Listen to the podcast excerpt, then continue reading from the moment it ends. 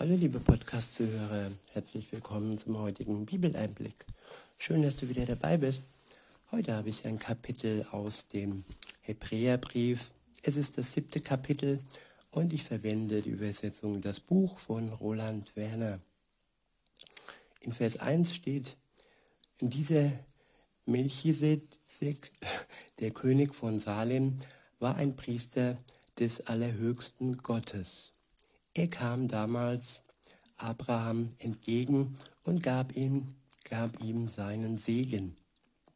Als er von seinem siegreichen Kampf gegen die feindlichen Könige zurückkehrte. Abraham seinerseits gab ihm den zehnten Teil seiner Beute als Tribut. Melchisedek, dieser Name bedeutet in der Übersetzung zuerst einmal König der Gerechtigkeit. Außerdem war er ja der König von Salem und das bedeutet König des Friedens. Ja, Jesus ist auch König des Friedens. Jesus kam auf diese Erde, um Frieden zu stiften. Die, die ja, sich an ihn wandten, die sich ihm angeschlossen haben bis heute, die bekommen und bekommen auch immer noch seinen Frieden, wenn sie sich zu ihm anschließen. Aber für alle anderen, die sich gegen ihn stellen und ihn sogar zum Feind machen, die werden am Ende den Tod ernten. Weiter heißt es, er erscheint ohne Erwähnung eines Vaters oder einer Mutter. Er hatte keinen Familienstammbaum und keinen Anfang seiner Lebenszeit. Und genauso wenig wird das Ende seines Lebens angegeben. Ja, das sind die gleichen Zeichen, die auch Jesus hatte. Jesus hatte auch kein Familienstammbaum, weil nur ähm, Maria ihn zur Welt brachte und aber nicht durch den Samen von Josef. Also Jesus ist durch den Geist Gottes gezeugt worden. Insofern hat er auch keinen normalen und gewöhnlichen Stammbaum. Und ebenso hatte er auch keinen Anfang seiner Lebenszeit, denn er lebte auch schon vor seiner Zeit ähm, ähm, wo er hier auf Erden war und einen menschlichen Körper besaß. Vorher lebte er auch schon beim Vater. Er war sogar mit dabei, als die Welt ja erschaffen wurde. Und genauso hat er auch kein Ende, denn er ist sowohl auferstanden nach seinem Tod für uns am Kreuz und er ist auch ähm, ja auferstanden und insofern ist er ewig, der ewige Gott. Und jeder, der an ihn glaubt, der kann das gleiche Erbe bekommen, ein ewiges Leben. Weiter heißt es, darin ist er ähnlich dem Sohn Gottes. Und er, Melchisedek, bleibt Priester durch alle Zeiten hindurch. Schaut also genau hin, wer das eigentlich war dem sogar der große Stammvater Abraham den zehnten Teil seiner Beute zu Füßen legte.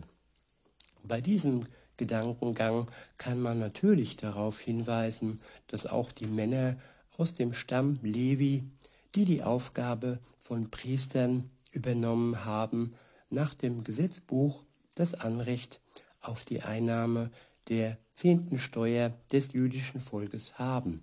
Sie erhalten diese Abgabe also von ihren Schwestern und Brüdern, obwohl auch diese leibliche Nachkommen von Abraham sind.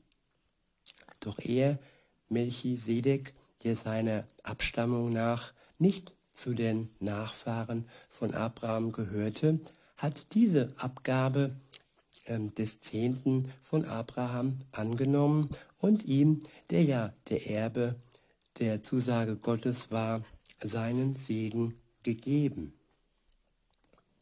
ja, der Zehnte, das ist der zehnte Teil des Einkommens, das wir haben. Und wir geben so etwas an Gott zurück. Und ja, er beschenkt uns tausendfach, millionenfach.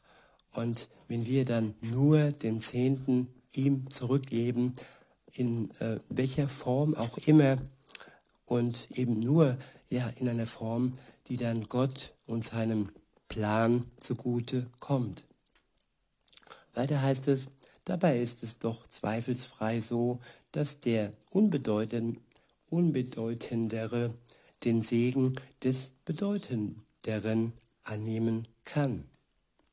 Hier ist es jetzt so, dass sterbliche Menschen die Abgabe des Zehnten entgegennehmen, doch da bei Melchisedek ist es einer, von dem ausgesagt wird, dass er lebendig ist.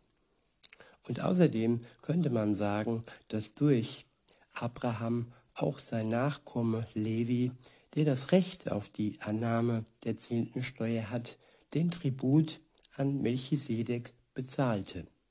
Er war ja sozusagen als noch nicht geborener im Samen Abrahams mit dabei, als Melchisedek Abraham begegnete. Wenn nun die endgültige, er die endgültige Erlösung durch die Priester, die zum Stamm Levi gehören, vermittelt werden könnte und das jüdische Volk hat ja im Zusammenhang mit diesem Priestertum das Gottesgesetz anvertraut bekommen, welche Notwendigkeit hätte dann noch bestanden, einen weiteren Priester nach dem Vorbild von Melchisedek zu berufen, einen, der nicht zur Ordnung der von Aaron abstammenden Priestern gehört. Daraus folgt, wenn die Ordnung des Priestertums geändert wird, dann wird damit folgerichtig auch das damit zusammenhängende Gesetz verändert. Denn der, über den diese, dies gesagt wird, gehört ja zu einem anderen Stamm, einem Stamm, von dessen Angehörigen keiner eine Beauftragung für den Tempeldienst bekommen hat. Der nächste Abschnitt ist überschrieben mit Jesus, der Priester aus dem Stamm Juda. Ab Vers 14 steht, denn es ist klar, dass Jesus, unser Herr, aus dem Stamm Juda kommt. Zu diesem Stamm hat Mose nichts gesagt in Bezug auf die Aufgabe als Priester. Und das wird dann noch viel klarer, wo ein anderer Priester aufsteht, der ähnliches wie Melchisedek ist. Denn er ist es dann nicht aufgrund eines Gesetzes mit vergänglichen Bestimmungen, sondern aufgrund der Kraft des unzerstörbaren Lebens. Ja, Jesus hat gewirkt aufgrund der Kraft des unzerstörbaren Lebens. Und er lebt auch heute noch zur Rechten seines Vaters. Und er wird lebendig wiederkommen am großen Gottestag. Weiter heißt es, denn ihm wurde als Bestätigung gesagt, du bist Priester nach der Ordnung von Melchisedek. So ist das frühere Gebot aufgehoben, weil es sich ja, weil es sich als schwach und ohne bleibenden Nutzen erwiesen hat. Ja, das, das Gebot der zehn Gebote ohne die Erlösung, ohne die Gnade Gottes hat sich als schwach herausgestellt, da wir als Menschen selber zu schwach sind, um diese Gebote so zu erfüllen, nämlich ja zu 100 Prozent und nicht nur ein bisschen und dieses und jenes Gebot. Nein, entweder können wir das Gebot ganz erfüllen und bekommen dadurch dann die Gerechtigkeit geschenkt oder wir haben eben Jesus, der ja uns gerecht macht durch sein Leben und dieses Leben war ohne Schuld und es war ohne, dass er gegen ein einziges Gebot seines Vaters verstoßen hat. Und weil er siegreich sein Leben ja überwunden hat bis hin zur Auferstehung, so können auch wir durch den Glauben an ihn alleine gerecht vor Gott dem Vater stehen. Und so hat das neue Gesetz des Geistes eine starke Wirkung im Vergleich zu dem alleinigen Gesetz der Gebote und der Werke. Weiter heißt es, das Gesetz war nämlich nicht in der Lage, etwas ganz zur Vollendung zu bringen. Nur Jesus hat es vollendet. Er allein hat es vollendet. Halleluja. Weiter heißt es, doch es wurde eine bessere Hoffnung eingeführt, aufgrund derer wir nahe, nahe zu Gott kommen können. Ich wiederhole, doch es wurde eine bessere Hoffnung eingeführt, aufgrund derer wir nahe zu Gott kommen können. Aufgrund Jesu können wir nahe zu Gott kommen und nicht aufgrund unserer guten Werke, die unvollkommen sind und nicht so schuldlos und ohne Sünde, wie Jesus es war. Vers 20 steht, außerdem, außerdem ist festzuhalten, dass auch dieses nicht ohne eine feierlich beschworene Erklärung geschah. Denn die Nachfahren von Aaron sind ohne feierlichen Eid zu Priestern geworden. Doch er, Jesus, wurde es aufgrund eines feierlichen Eides, der lautet, der Herr hat es geschworen und er wird das nicht zurücknehmen. Du bist Priester in alle Ewigkeit hinein. Ja, Jesus ist der wahre Priester und alle Priester auf der Erde, die sind nur Stellvertreter, aber sie haben nicht diese ewige Reichweite, wie Jesus sie hat. Der nächste Abschnitt ist überschrieben mit Jesus, der Garant der ewigen Erlösung. In Vers 22 und folgende heißt es, genauso wurde Jesus auch der Garant einer beständigen Verbindung zwischen Gott und den Menschen. Ein Garant. Jesus ist eine Garantie, kann man auch sagen, eine Garantie für eine beständige Verbindung zwischen Gott und den Menschen. Weiter heißt es, von ihnen sind sehr viele zu Priestern geworden. Denn schließlich hat der Tod dafür gesorgt, dass sie diese Aufgabe nicht bleibend übernehmen konnten. Doch er, weil er in aller Ewigkeit bleibt, hat das unvergängliche Priestertum inne.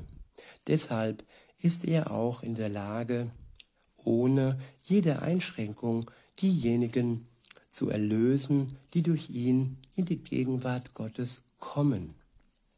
Ich wiederhole, deshalb ist er, Jesus, auch in der Lage, ohne jede Einschränkung diejenigen zur Erlösung, die durch ihn in die Gegenwart Gottes kommen, also diejenigen zu erlösen. Jesus alleine ist Erlöser und er alleine ist in der Lage, dass wir in die Gegenwart Gottes kommen können. Dieses ja zu schaffen für uns. Diesen Weg hat Jesus für uns gebahnt durch seinen Tod am Kreuz. Weiter heißt es, denn er lebt auf ewig und setzt sich deshalb unaufhörlich für sie ein. Ja, ist das nicht wunderbar? Er, der Ewige, setzt sich unaufhörlich. Er hört nicht auf damit, sich für uns, für die, die an den Glauben einzusetzen. Er ist unser, ja, ähm, unser Anwalt und er sorgt dafür, dass wir freigesprochen werden, dass die Todesstrafe, die wir eigentlich verdient hätten, nicht ihre Wirkung bei uns äh, bekommt, weil er sie für uns ja übernommen hat. Er ist gestorben für uns und auferstanden von den Toten. Weiter heißt es, denn er lebt auf ewig und setzt sich deshalb unaufhörlich für sie ein. Genau solch einen obersten Priester brauchen wir, einen, der ganz auf Gottes Seite steht, ohne eigene Schuld, ohne Fehler, ganz abgesondert von denen, die Gottes Gebote übertreten und dabei hoch erhoben über die Himmelswelten. Einen, der nicht Tag für Tag, so wie die anderen obersten Priester, zuerst für seine eigenen Sünden Schlachtopfer in den Tempel hineintragen muss und erst dann und erst danach die Opfer für das Volk. Ähm, denn das hat er ein für allemal getan. Jesus hat ein für allemal ein Opfer für die Menschheit gebracht. Dieses Opfer muss nicht wieder und wieder wiederholt werden, so wie das ähm, ja, laut den Gesetzbüchern der, des jüdischen Volkes ist und auch, ja, auch die, die im Islam unterwegs sind, die haben ja ihr Opferfest und ja, das ist durch Jesus nicht mehr vonnöten. Er hat ein für allemal für uns ein lebendiges Opfer gebracht, das Wirkung hat bis hinein in die Ewigkeit. Weiter heißt es, denn das Gesetzbuch hat als oberster, oberste Priester Menschen eingesetzt, die selbst von Schwachheit gekennzeichnet sind. Doch die Aussage des Eides, den Gott ausgesprochen hat und der ja erst nach dem Gesetz gegeben worden ist, bezeichnet den Sohn, der in alle Ewigkeit zur Vollendung gebracht wurde. Der nächste Abschnitt, beziehungsweise das war das Ende des Kapitels, und in diesem Sinne wünsche ich euch noch einen schönen Tag und sage bis denne.